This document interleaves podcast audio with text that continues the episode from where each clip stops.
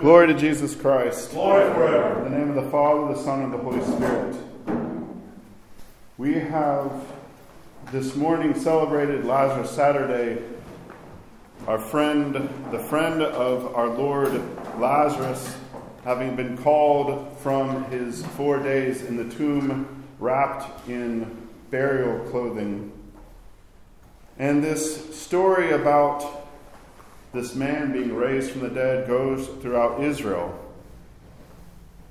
And this evening we have heard about our Lord's approach and his triumphal entry into Jerusalem as we begin our celebration of Palm Sunday, the beginning of Holy Week for us, as it is the commencement of the last week of our Lord's life before his death and resurrection.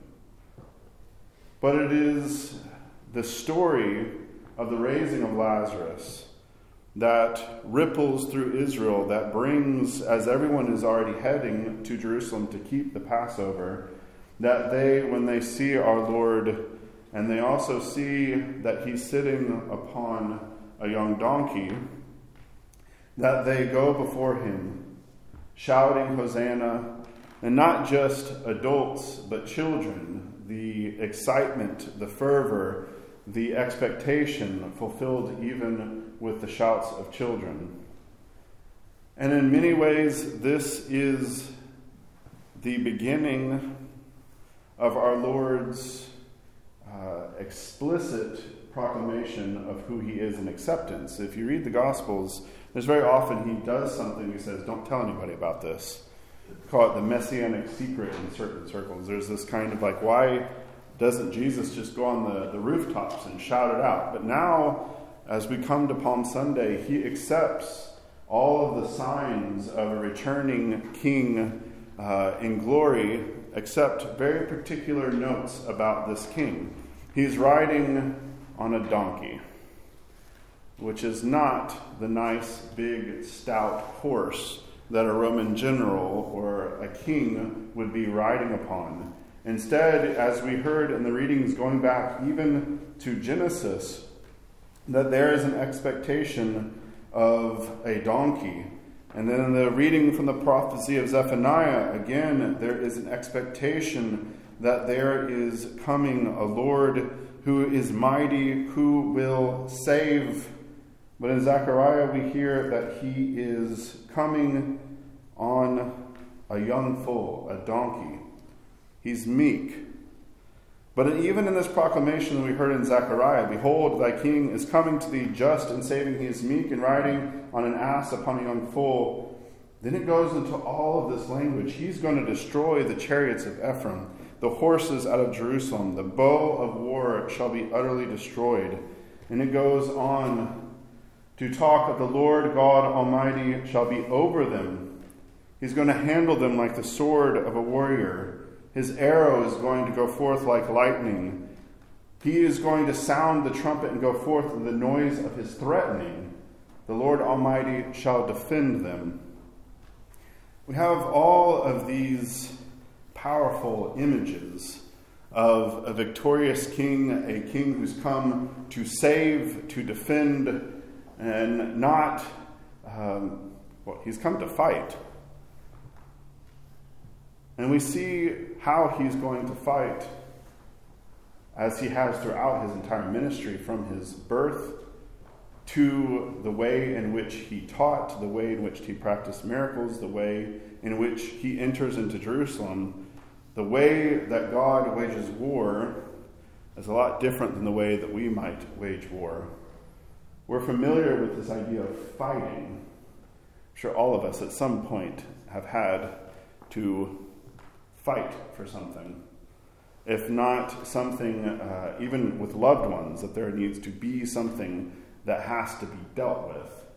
And sometimes it even comes desperation, and where it seems like we have to actually wage war, or there's some siege mentality or something that can happen. But our Lord when he comes, he comes, as the prophet says, in meekness. He comes as he came as a child, in the defenselessness of a child in a backwater of the empire. He comes not with an army, but with a ragtag team of apostles. He comes not with battle cry from uh, trumpeters or the drums, but he has children going before him shouting, Hosanna.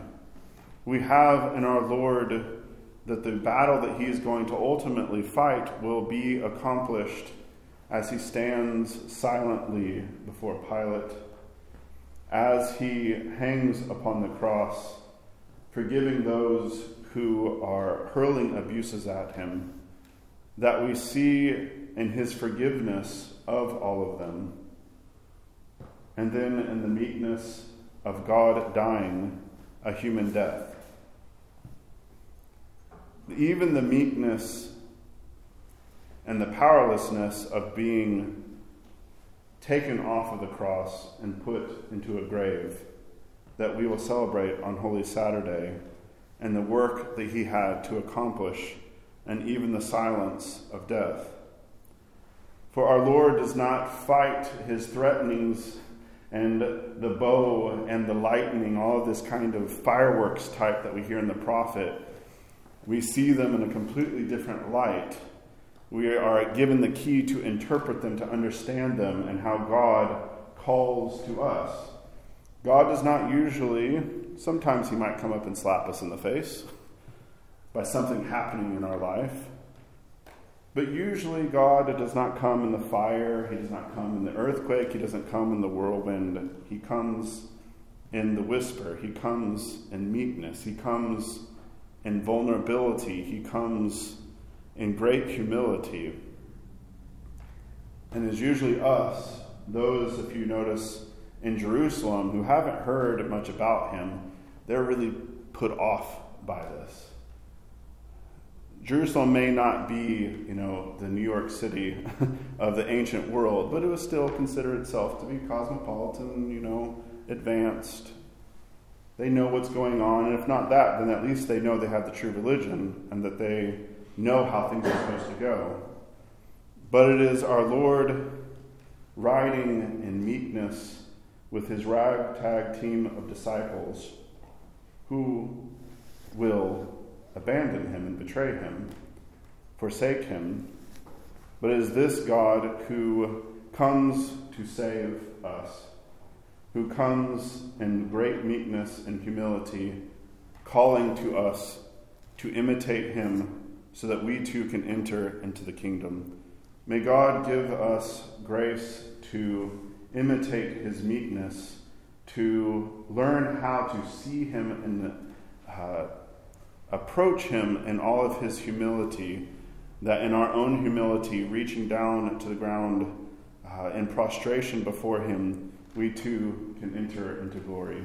In the name of the Father, the Son, and the Holy Spirit. Amen.